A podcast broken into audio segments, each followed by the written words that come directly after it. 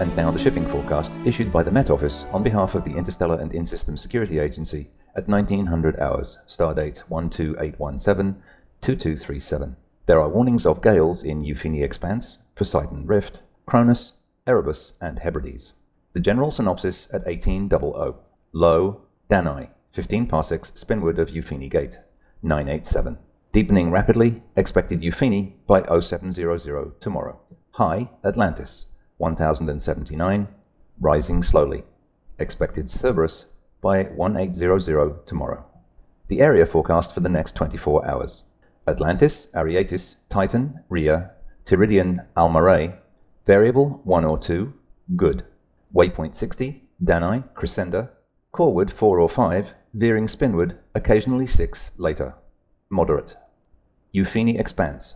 Rimward, backing antispin, gale 8 to severe gale 9. Heavy meteor showers and anomaly squalls with occasional Diogenes. Moderate to poor. Hiordan, Cerberus, Promethean, Volantis, and Torgoth Bight, severe gale 9 to violent ion storm 11. Heavy ionization with intermittent squally irradiation. Nebular fog. All other areas, spinward, veering core 1, occasionally 2 later. Light Kralians with occasional thundery Torgoths. Fair.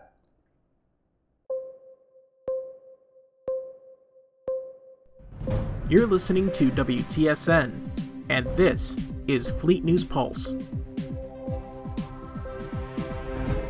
This cycle on the Pulse, we have a roundup of recent events in this system, including a surprise Caltron attack on Promethean Command.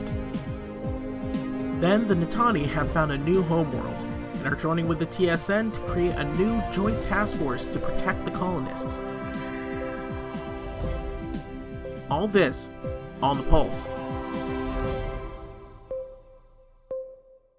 Here is the news roundup of recent events in the operational area of the 4th Light Division.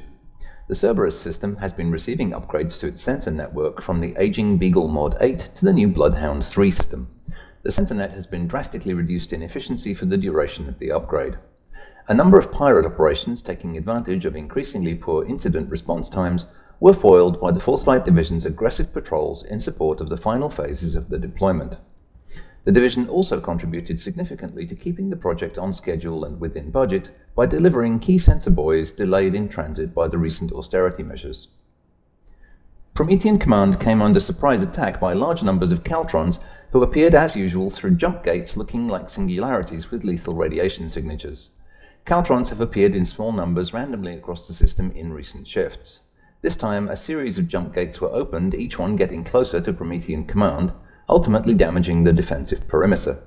The 4th Light Division were successful in driving off the attackers and defending a transiting division of the Natani home fleet, but one of the automated weapons platforms and two-thirds of the shipyard facilities were disabled by the assault.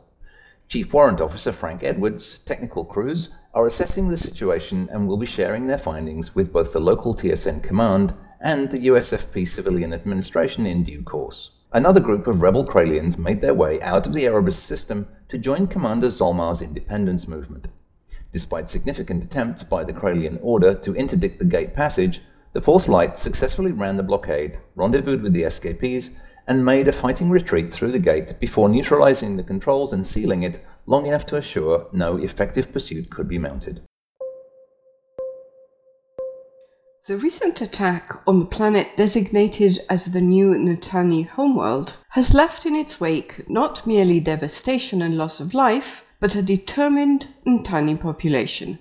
Natani representatives announced that a detachment of Natani ships has been dispatched to Sector 20 of the Euphini Expanse, where they will fly protective patrols as new colonists prepare to descend to the planet. The Terran Stellar Navy will soon join them, creating a unique joint task force. This is Radio Free Humanity. I repeat, this is Radio Free Humanity, delivering a news service free of pro alien bias to all human planets. The conflict between alien races and the Euphini Expanse should be a warning signal to the human race about the dangers of becoming involved in such hostilities. Already, because of the Terran Stellar Navy's insistence on defending the nomadic Natani, human lives have been lost.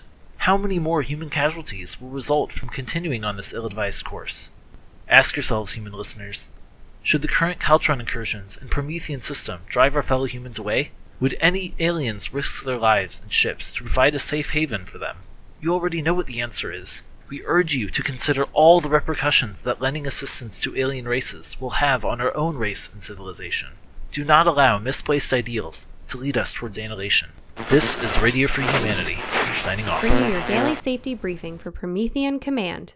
Enlisted personnel are encouraged to maintain a healthy disdain for officers, as camaraderie between the ranks has been known to lead to debauchery and the spread of disease. Any officer caught fraternizing with enlisted personnel will be given double their usual administrative paperwork and triple their usual number of high fives. That concludes today's safety briefing. That's all we have for this cycle. Join us next time as we delve further into the news and views of Promethean Command. This has been Fleet News Pulse. WTSN, the Fleet News Service. None faster, none truer.